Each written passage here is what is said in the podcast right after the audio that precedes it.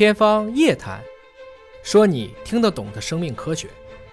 天方夜谭，说你听得懂的生命科学。各位好，我是向飞，为您请到的是华大基因的 CEO 尹烨老师。尹老师好，下位同学好。今天我们来关注一下胃癌，这个呢是北大肿瘤医院的研究人员随访的时间啊，长达二十二点三年。嗯，二十多年就研究胃癌这一件事情，它起码这个结论，我觉得对所有的人呢有一定的借鉴的意义和价值啊。一个是哪些因素是可以有效的。抑制和减少胃癌的三个因素啊，幽门螺旋杆菌的根治、维生素的补充，还有就是大蒜的补充。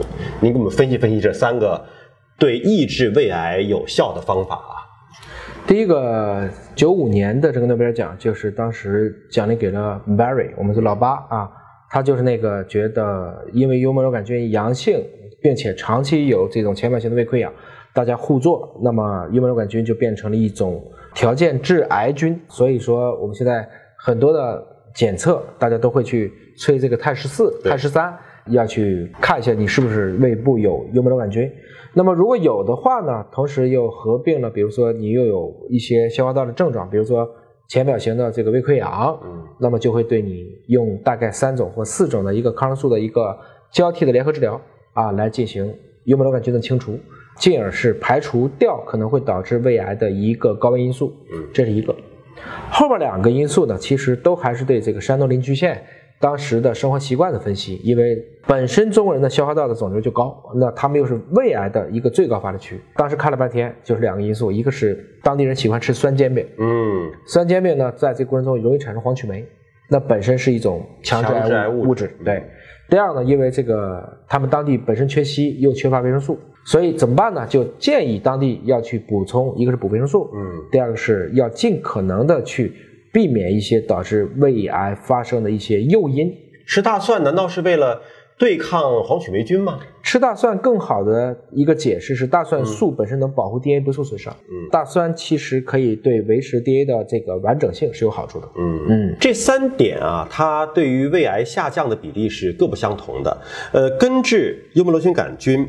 会导致胃癌的风险呢下降百分之三十八，那么维生素的补充是下降最多的，是达到了百分之五十二，而大蒜补充剂呢是会下降百分之三十四，那这个总体是非常大。但是在研究这些外部的因素的同时，他又研究了一些跟它相互可能会对冲的一些因素。对，这里边有一点，所有爱喝酒的朋友们啊，就要提醒大家了，饮酒会把大蒜。对于胃癌的抑制作用给对冲掉，对啊，你如果是边喝酒边吃蒜，没了这效果。我有一些很好的老朋友们，嗯，他们就喜欢每天就切了大蒜泡酒。啊啊，所以这么一看呢，效果不佳。那不是对冲掉了吗？对。另外，他也提到了，其实吸烟本身会对胃癌的发病率会提高，而喝酒本身跟胃癌的这个发病率的关系不大，嗯，不大，嗯。所以就是吸烟在哪儿都是高致癌的，不光是在肺部啊，跟胃癌也是有相关关系的，跟其他肿瘤也有相关关系。所以这个烟咱们能戒掉，就还是要戒掉。对。那么喝酒这个地方呢，就没有说跟胃癌有直接关系哈，但是它对抑制胃癌的。大蒜的一个效果确实有一个对冲的，对啊，所以这点大家还是要清晰的认识到的。那么酒少酌几杯，烟最好不抽。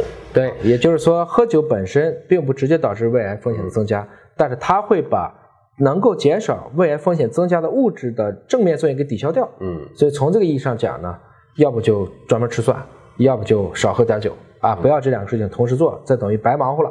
其实通过这个北大肿瘤医院这二十多年的一个随访的研究啊，给我们所有想要预防胃癌的朋友们，其实提供了一个很好的方式。一个是平常维生素的摄取应该要均衡，新鲜的饮食瓜果蔬菜就有大量的维生素，包括适当的去补充一些维生素，嗯，尤其是水溶性的啊，我都觉得没有什么大问题。对，尽管说口感不是所有人都能够接受，但是吃大蒜哎，对胃还是有好处的。大蒜素本身其实没有太多的味道，嗯，你可以不用嚼蒜瓣，直接吃大蒜素的。有专门的那个像呃胶囊一样的补充剂，是的。啊，也是可以，这是可以的。同时还有一点就是关于幽门螺旋杆菌这个问题，嗯，当然也有临床的医生建议说，如果没有什么任何的症状，因为它毕竟不是一个因果关系，曾经它也是一种共生菌，嗯，逐渐才变成了一种条件致病，甚至是条件滞留菌啊，是这样。就如果你没有任何不适啊，虽然说幽门螺旋杆菌可能会是阳性的，也不一定太过的担心。